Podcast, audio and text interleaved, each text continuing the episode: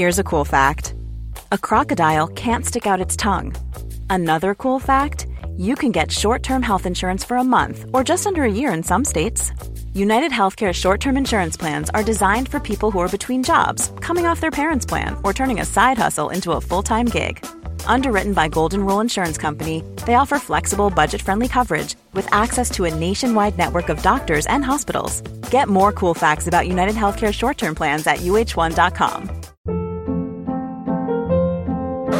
Hold up. What was that? Boring. No flavor. That was as bad as those leftovers you ate all week. Keke Palmer here, and it's time to say hello to something fresh and guilt-free. Hello Fresh. Jazz up dinner with pecan-crusted chicken or garlic butter shrimp scampi. Now that's music to my mouth. Hello Fresh. Let's get this dinner party started. Discover all the delicious possibilities at hellofresh.com.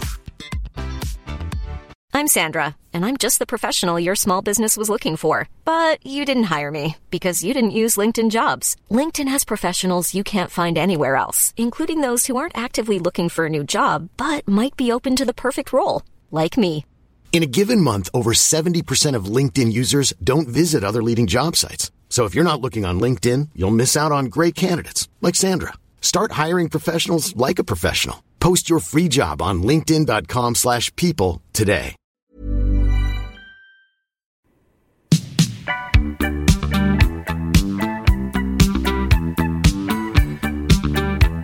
Welcome to the Capital Club podcast. This episode is brought to you by Excelsior Capital, an investment platform focused on democratizing private equity by providing individuals access to direct opportunities.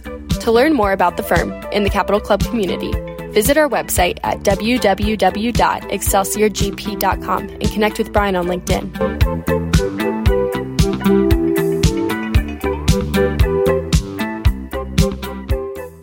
Hello and welcome back to the Capital Club podcast. Today I'm here with Dwayne J. Clark. Dwayne, thanks so much for joining us. My pleasure. Dwayne is the founder and CEO of Aegis Living. With more than 37 years of senior housing experience, Dwayne is nationally known for redefining the industry. From innovative programmatic design of senior living communities to novel approaches with employee engagement and retention. He has long been a pioneer in the fields of wellness and longevity, having overseen the care of more than 60,000 seniors. With his wife, he travels to over 80 countries exploring different healing modalities, from working with doctors and alternative health specialists to engaging in mind, body, and spirit practices.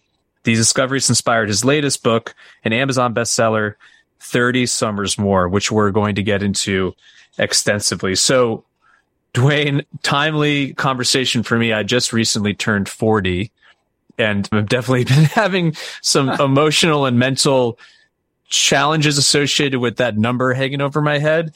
So I'm, I'm excited to get into this. Oh my God, you're a baby. I, would love to make that statement. I just turned 40. I would love it. So, well, I'm, I'm beginning to, yeah, I'm beginning to realize that I, I probably have more time than I think, hopefully, but there is just something, you know, socially the connotations associated with that number obviously have have me thinking about how I can not just have a quantity of life, but a quality of life that I want.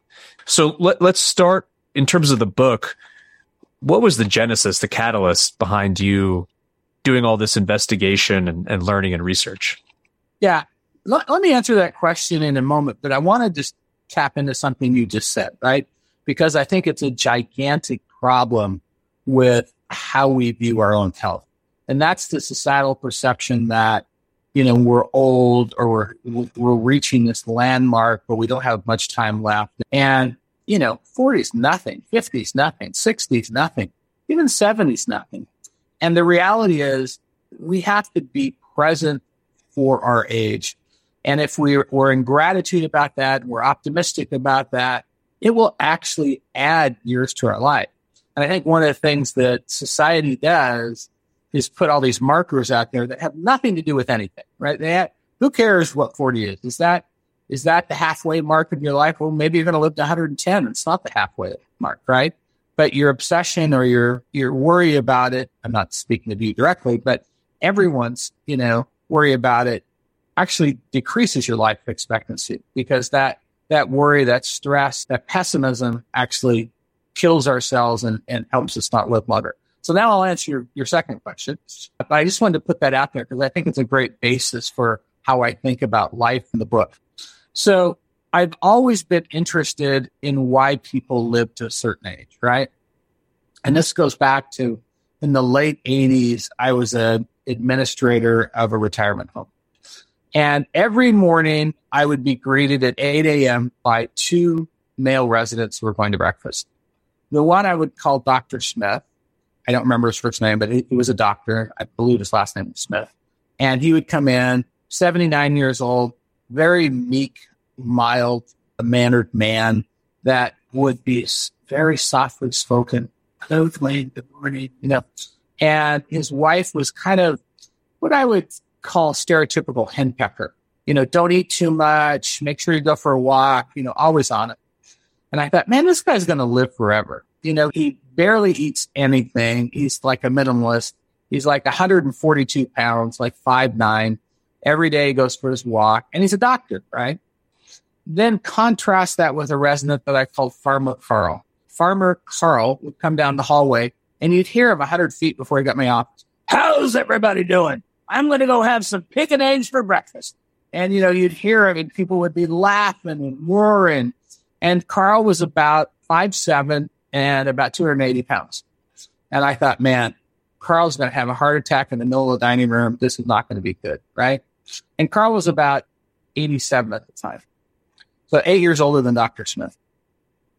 Now, I came in for work one day and my staff said, Dr. Smith passed away in the middle of the night. I'm like, really? Dr. Smith passed away? And I started obsessing about these two in- individuals, right? And saying, why would this guy who was a doctor, you know, who was very aware of all the things you can do and can't do for your health and longevity, why would he die? And why would Carl, who was 87 and, you know, a good hundred pounds overweight, why would he live? And everybody's automatic response is, well, it's genetics. It's genetics, right? That's what we go to. That's our default mode. You know, in writing this book, I found that genetics is only, only about 22% involved in how long you're going to live. Now, that's not insignificant. 22% is a lot, but it's, it's, it's not a driving factor. I mean, 78% of it is really life choice. So as I went and studied this more and more, and looked at all kinds of study from the Harvard study, which is the longest longevity study in the world, almost 80 years old now, to actually interviewing presidents. The things that kept talking to the top were two things. One, if you were happy at the age of 50 with your partner, your life partner, it would add seven more years to your life. Dr. Smith was not happy with his partner. They had a, you know, contentious partnership. Carl adored his wife absolutely adored his wife. The other thing is purpose. And every president that you talk to will say this. And, and if you look at, I, I did my own president study. If you look at the age of presidents versus what their mortality rate was at the age of their birth, and then contrast that to when they died, the average president's living about 15 years longer than they're supposed to. It's the most stressful job on the planet. Why would you live 15 years longer? you know, when I was in interviewing Bill Clinton, I said, come on, do you have a special pill that presidents take? It's like, no, I go to Walter Reed. It's not, you know, not exactly known to be innovators, right? So, you know, but he did say it's about purpose. I mean, you look at Jimmy Carter, he is my poster child for longevity. I mean, the guy, you know, he's, he's wheelchair bound now, but he's 98, 98, 99. You know, he has a trike bike that he rides around. He was teaching Sunday school until three months ago. He's written so, about 45 books. I mean, just incredible production. Yeah. Right. Right. So purpose and, you know, who you're married to are two incredible driving factors to longevity. And, and so from that context, you go really deep here, but I kind of want to start at the end. what ultimately causes us to die? And, and what are some of the things that we can use by knowing how the end looks to help us, you know, not push it off, but to have, to your point, a sustainable quality of life up until we die. You know, the human body is really a miraculous creation, right? I don't care what your belief system is and how we got here and everything else, but the human body has so many duplicative systems to make sure we don't die. It's really quite hard to kill us, right? And, and we've evolved through, you know, years and years and years of evolution. Our body's gotten better and better and better. So what happens when we die is we just don't fall out and die. Our cells die. So, you know, one of the more depressing things that I talk about when I speak to groups is that at the age of 30 is when you reach your cellular peak. Now, you know, you're turning 40, you're going to get depressed about this. But what I, what I mean by that is that at the age of 30, our body's producing more cells than we can possibly consume. And think about this. Think about when you were young. You know, when you're in college, you're like, man, I would party till three, four in the morning, get two hours sleep, go to the gym, work out and go to work. Right. And then you're like, man, I'm, I'm like 30 now and I just can't do that anymore. Well, that, that's because you had this extraordinary res- reservoir of additional cells that your body would just plug in. Right. When you hit 30, your body stops producing more cells than you use and use more cells than you can produce. So what happens to us when we have cellular death, right? So that, that's the oversimplification of how we die. Now, what causes cellular death? This is the most fascinating thing that I find because we as a country, America more than any, anyone else is a country that's dying of inflammation. Okay. And so you look at what do you, what do you mean? Well, heart disease, it's a disease of inflammation. Diabetes, disease of inflammation. Strokes, disease of inflammation. Alzheimer's, disease of inflammation. COVID, disease of inflammation. All the top, with the exception of, of accidents, the top five causes of death are all inflammatory related, right? So COVID, I mean, I had COVID about three and a half weeks ago. And I would say I didn't have a mild case. It wasn't like I had a, felt like I had a cold. I felt like I had bad flu. I wouldn't say it was severe. My sat rates stayed normal. But since then, my blood pressure has gone up about 10 to 15 points. I monitor my blood pressure, my blood sugar, my weight, my sat rates every, every day. So I, I log this. I've done it for almost eight years. And so I know my trend line. Why is that happening? Because my body is massively inflamed from COVID and it doesn't go away in five to seven days. You know, the, the symptomatic issues associated with COVID may go away in a few days, but your body's still severely inflamed. In fact, I have a friend who's quite an athlete, had COVID, w- at seven days, was dying to work out because he works out twice a day, went for a run on day eight, ended up getting severe pneumonia because his body was so inflamed and, and, and was in the hospital for three days. So you got to pay attention to the inflammatory response of all the things that we do. Now, so the question is, you know, why do we have such an inflammatory you know, response? You know, a good portion of it has to do with our diet you know, in, in the, in the 18, 1900s, well, I think it was 1900, we consumed about 18, 19 pounds of sugar per year, per year, right? Sugar, desserts, candy was meant as a special occasion. We now, as an average American, consume about 158 pounds of sugar. 158 pounds. We are eating a life-size chocolate Easter bunny every year, right? 158 pounds. So you look at that and you say, wow, you know, I mean, it, diabetes is a great example. Diabetes, uh, di- type 2 diabetes, excuse me, really didn't exist in the early 1900s.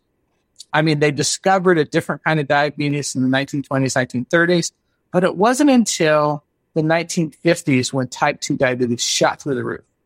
Why did it shoot through the roof? Well, look at what was happening in our society. We had drive-in restaurants. We had TV dinners. We had ho-hos and ding-dongs and Twinkies that came about. We got into snacking. We got movie-sized popcorn and movie-sized candy.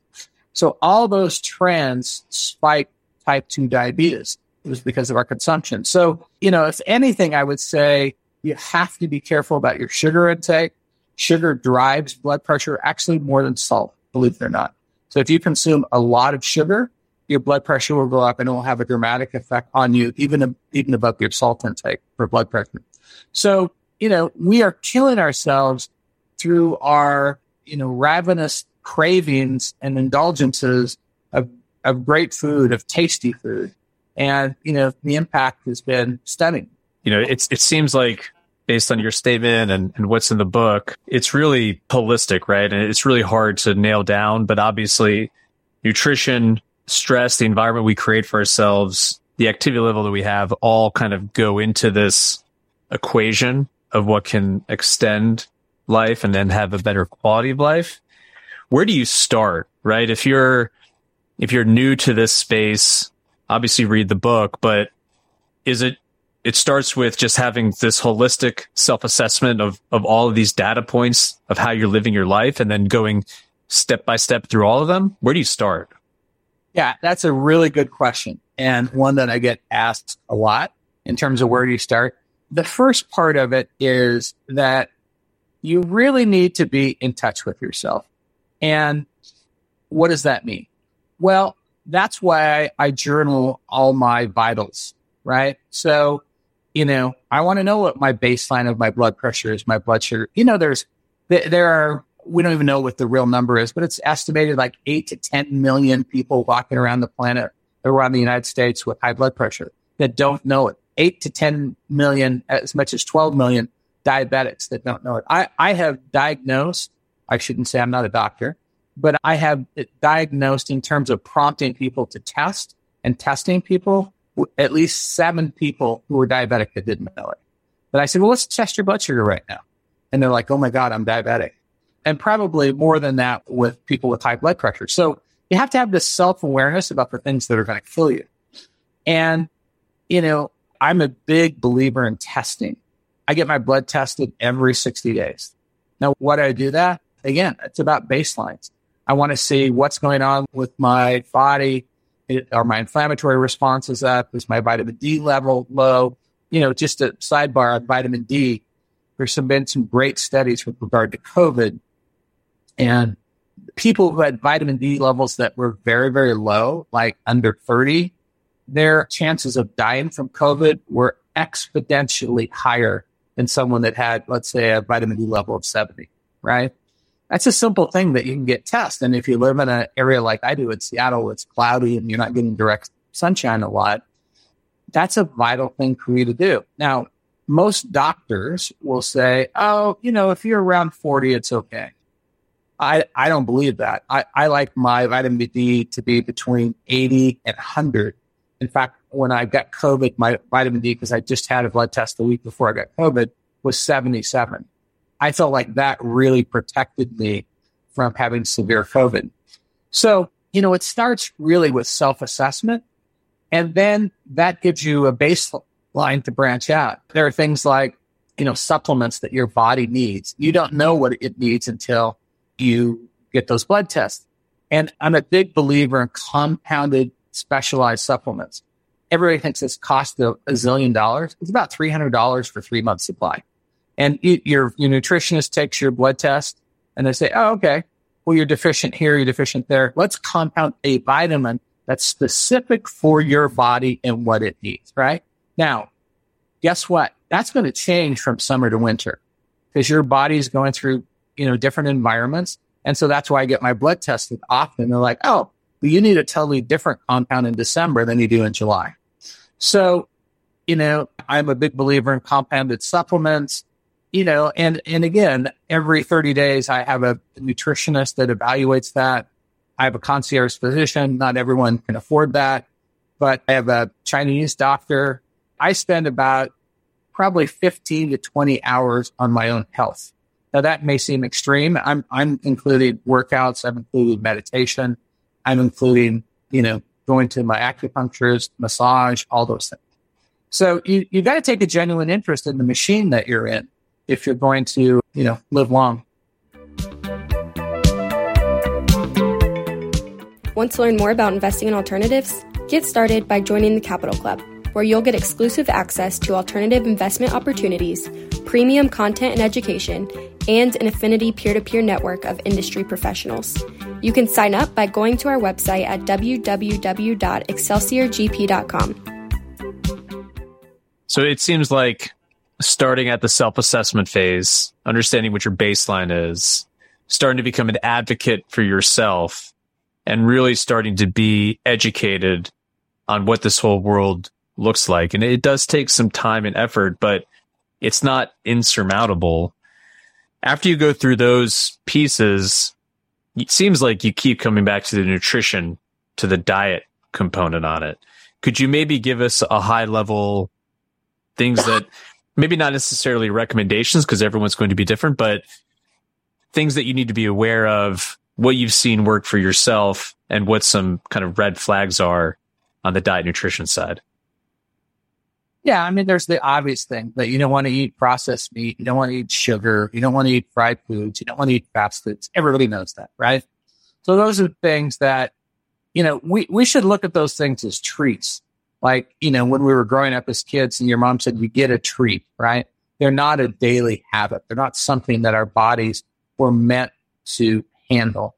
And so, you know, that, that's how we should view those types of foods your body, and again, let's go back to cellular health. Your body needs certain things for cellular health. First of all, it needs water. We drink far too little water. I, you know, not a paid commercial, but I, I like this, this essential water because it's oxygenated water. Our, our cells need oxygen, right? So, I mean, I, I love drinking 70 to 90 ounces of water every day. I rarely drink anything else. Maybe tea, a green tea, again, helps cellular health. So you, you, you have to start with what things are going to help my body live longer? You know, you know, superfoods. I, I, I have a cup and a half of blueberries in a shake mix every morning, every religiously. Has a high degree of fiber, has enough protein. I use some peanut butter in it. I put greens in it. And that kind of, I, I'm not the kind of guy that's going to eat six servings of broccoli in a day, right? And I don't think most people are, but you know, that's what people will say is go out and have six servings of vegetables. I think very, very few people are eating vegetables for breakfast. Some people may, but very few people are. So I have to get my, my greens and my superfoods in another way. I, I use a, a, shake mix called Ka'Chava and it's, it's a great shake mix and it's called Jumbo Superfood and I love it. So I do that every day. It has a high fiber content, content. So things move through you quickly. You know what I mean? And it's got great protein and you won't have the sugar highs and lows. It lasts me about three, three and a half hours before I need to eat anything else. So that's how I start my day. The other thing that, you know, we can go into this a little bit later, but, you know, when you sleep, depending if you're a man or woman, how much you weigh and so on, you'll lose between 12 and 18 ounces of water in the morning, uh, overnight when you sleep. So the first thing that I do is I chug, you know, 12, 15 ounces of water. Now, what is the first thing 90% of America does when they get up? They get up, they go pee, they turn on the coffee pot, and they have two cups of coffee. What does coffee do? Dehydrates you, right? You may get that buzz from the caffeine, but it's not doing your body great.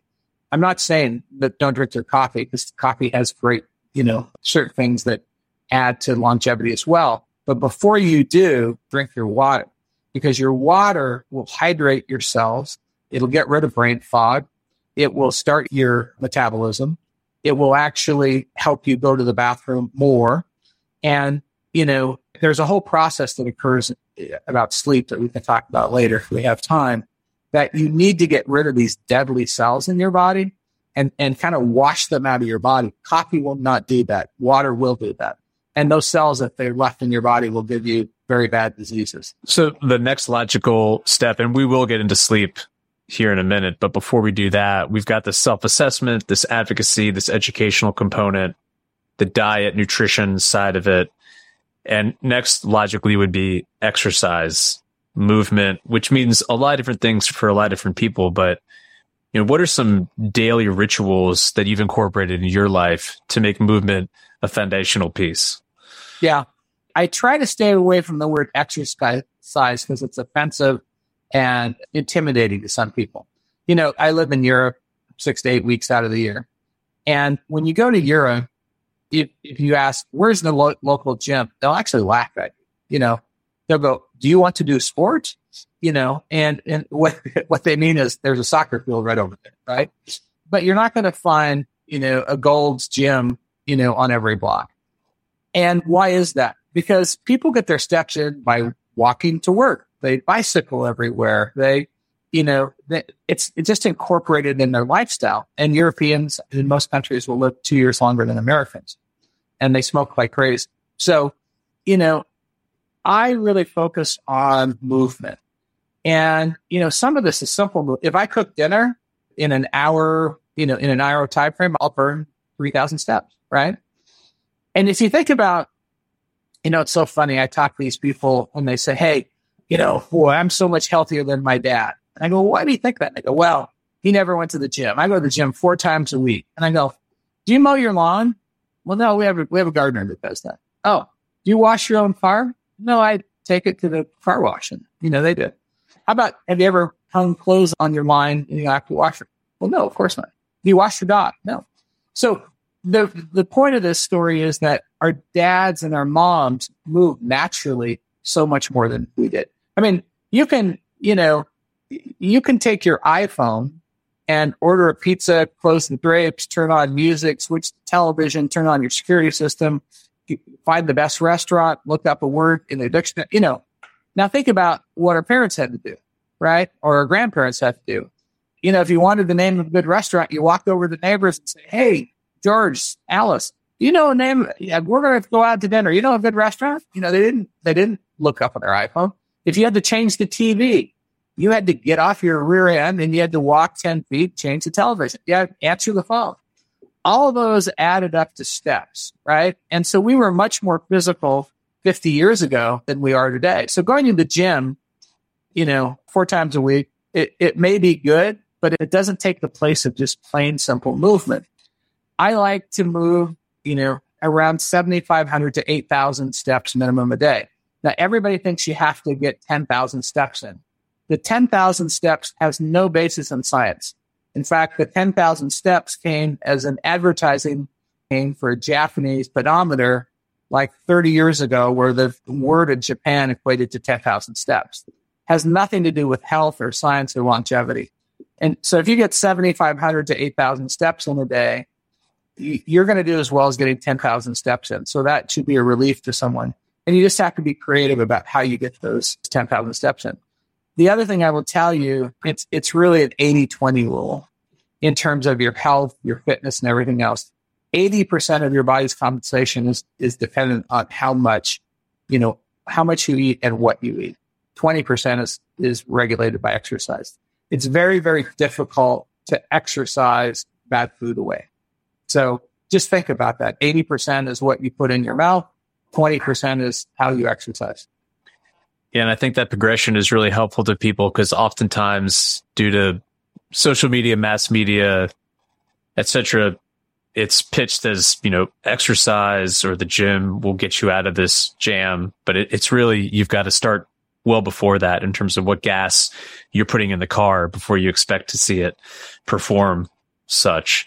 Uh, so you, you referenced this. I, w- I wanted to get into sleep, which is something that that I've been focused on myself the last six months, especially, we're starting to learn a lot more about how it impacts overall wellness, health, cognitive ability. Could you maybe comment on what that research looked like for you? Because we, we connected through YPO. There certainly is an idea that amongst many professionals who are strivers, sleep when you're dead, you know, we can, it's something that we can overcome. And it's really come 180 degrees where it's being embraced as just part of your overall holistic wellness plan.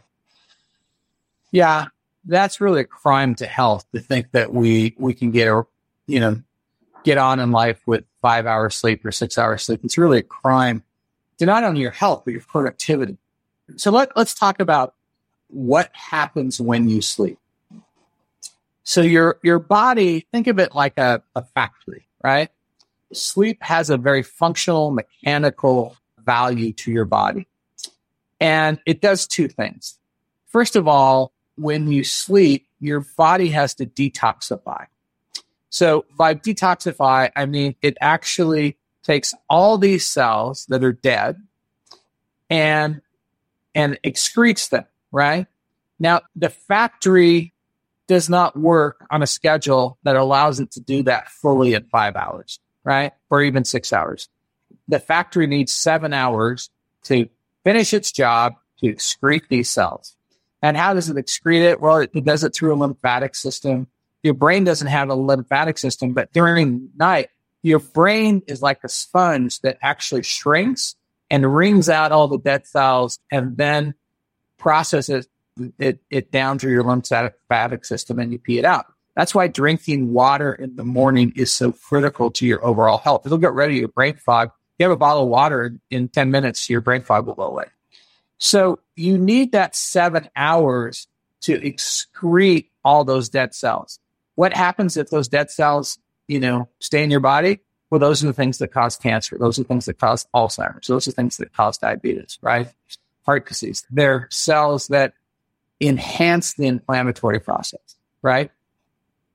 The second thing that happens during, during the time that you sleep is, is it's a regenerative process. So your body needs a minimum of seven hours to actually get the factory to work to produce the cells that uh, have died, right? And if you don't give it that seven hours, it will come up short. It, you know, it may produce 80% of the cells that you need, right?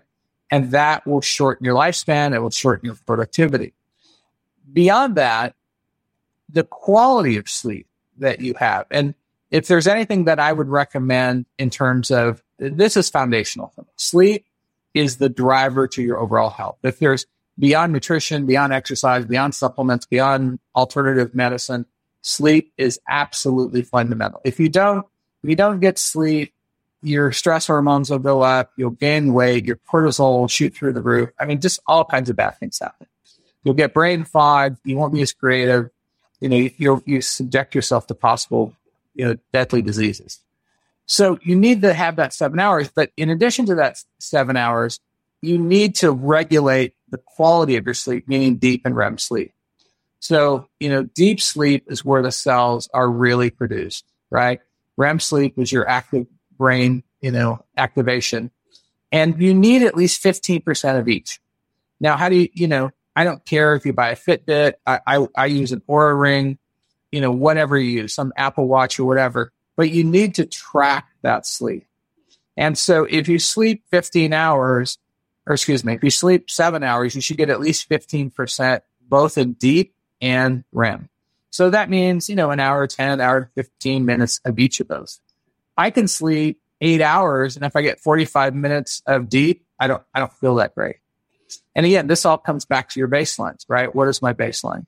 And so when you understand, well, what did I do last night? Oh, did I have some alcohol right before I went to bed? Oh, that's why I only got 45 minutes of deep. Did I eat sugar right before I went to bed? Oh, that's why I got 45 minutes. Did I work out an hour within going you know, to bed. That's why. Did I watch a violent TV show right before I went to bed? All these things will affect your REM and deep sleep, right? You know, was there light in my room? Was the temperature too high? All these things will affect the quality of your sleep. So you have to, you have to really get into the self assessment and cause and effect to really help better the situation. That the thing, my, my wife was a trauma nurse and worked night shift for years and years and years.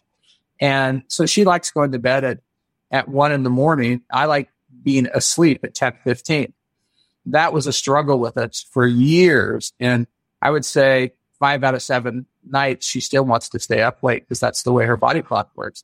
But now I've gotten her to go to bed at 10 o'clock and, and slowly start to, to have her reformat herself for she's a morning person. And that, that has helped the quality of her sleep immensely. So we've covered a lot of ground. We've, you know, discussed genetics, exercise, nutrition, stress, all these things matter. But fundamentally, it seems like if you're going to focus on, you know, three things that can help you navigate this field, it comes down to people, purpose, and, and positivity. Could you maybe comment on a high level about how you think about how those three P's can be incorporated into your life? Yeah before I do that, I want to mention one other thing that we haven't talked on, and that's really alternative alternative therapies. You know, so Eastern medicine, whatever, because I think that's a huge piece of the pie for longevity. So I have I have acupuncture every week. My acupuncture was also a surgeon, a medical doctor. So it's not hocus pocus; it's real life thing. I, I believe in certain Chinese herbs to help you do things. Meditation is a foundational piece of my life. I actually teach meditation now.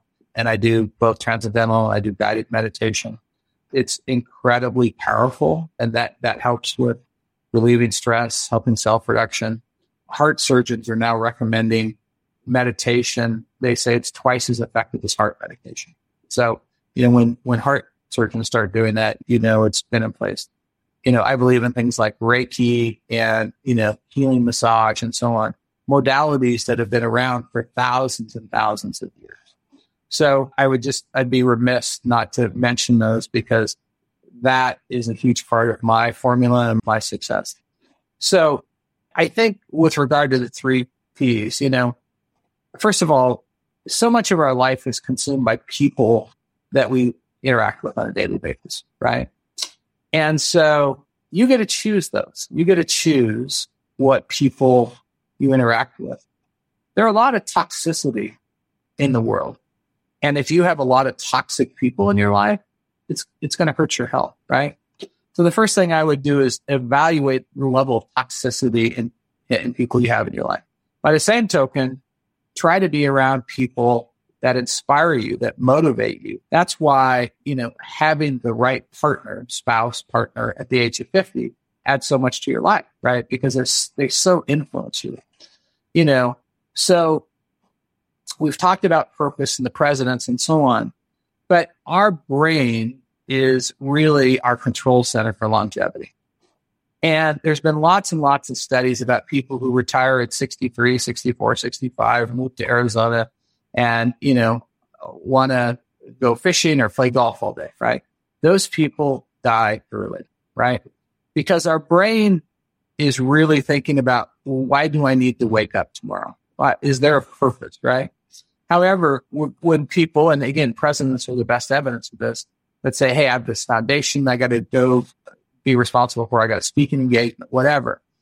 When we have true purpose in our life, and I don't consider a golf game true purpose. When we have true purpose in our life, our brain is engaged. Hey, you have to, you, you, come on, body, you have to wake up and do this, right? And so that is critical for our system to move forward in life, to get out of bed. And then, you know, the positivity, I think the farmer Farrell and the, and the Dr. Smith example is the best I could give because Dr. Smith was henpecked. He wasn't very positive. The other thing that I didn't mention in contrast to those two individuals is being out in nature is a huge factor for longevity. In, in Japan, you know, they give, they write prescriptions for heart disease, stress, diabetes, you know, all kinds of things that are called, I, I don't remember the Japanese word, but essentially nature walks. They say, oh, three hours a week, you need to go walk one hour in, in the forest. But sometimes they call it forest bathing. Well, Carl, the farmer, he was outside his whole life. He was a farmer. He was outside for from, you know, dusk to dawn. And Dr. Smith was in a, you know, a, a cubicle office all day seeing patients. He was never outside. So you know, longevity and nature play a huge part. I mean, I like to do my podcast. I'm looking out of my garden right now and it's totally green. And there's a relationship between nature and the oxygen that it's emitting and how our body's in sync with that. In fact, there's a whole concept called biophilia and hospitals discovered this accidentally. When they would take people out post op, they would have one room that overlooked a garden and another that overlooked a brick building. And they found that people that overlooked the garden were healing post-op twice as fast. And they said, wow, what a coincidence. Isn't that unusual? Right? It wasn't unusual it was our natural connection with those oxygen emitting plants that made us want to heal faster and live longer. So we have biophilia walls in all our buildings in our corporate office. So, you know, a lot of this has to do with, you know, thinking about what are the things that are going to extend ourselves that are going to extend our longevity. So as we finish up here and we barely scratched the surface, I definitely encourage people to read the book because it's a huge resource and we'll certainly include a, a link to the Amazon page. But what are some daily micro habits that you have that you have found yeah. that, that work for yourself? Yeah. Well, we've talked a lot about them. First thing you do is get up, you, you drink, you know, your water. That's the first thing before you even go pee. You know, go, get up, drink your water, down it, you know, and not cold water, but room temperature, because your body then doesn't have to adjust and process it. meditation. Don't meditate within an hour of waking up. Wait at least an hour. I love saying morning gratitudes. So going out and looking outdoors and whatever you're grateful for. I had a good night's sleep. I have a beautiful wife. You know, I love the sun, you know, whatever. That starts the optimistic clock. Because if you start your day with that and then you get stuck in traffic, you have a baseline that's above the floor. I love when I'm in the shower, the last 60 seconds of the shower, turning it on totally ice cold. That's difficult, believe me, but it will take down your inflammatory response, but will also wake up your brain. You will be super energized. And then, you know, morning walks, you know, and stretching is a big deal. So, you know, those are a few things that I like to do. Dwayne, I want to thank you for taking the time to talk to us. I definitely encourage people to check out the book. We'll include links to your personal website as, as, well as the book. But if folks are interested to engage with you, learning more about the research you've done, what's the best way for them to get in touch? Sure. You can just email me. It's Dwayne, D-W-A-Y-N-E dot Clark, C-L-A-R-K at A-E-G-I-S living, L-I-V-I-N-G dot com. So I'd be happy to answer any questions or be a resource for you. Awesome. Dwayne, thank you so much. Hope you have a great day. Thank you. Thank you for joining us for today's episode of the Capital Club. If you enjoyed what you heard in this episode, please like, rate, or leave us a review, and stay tuned for our next episode coming soon.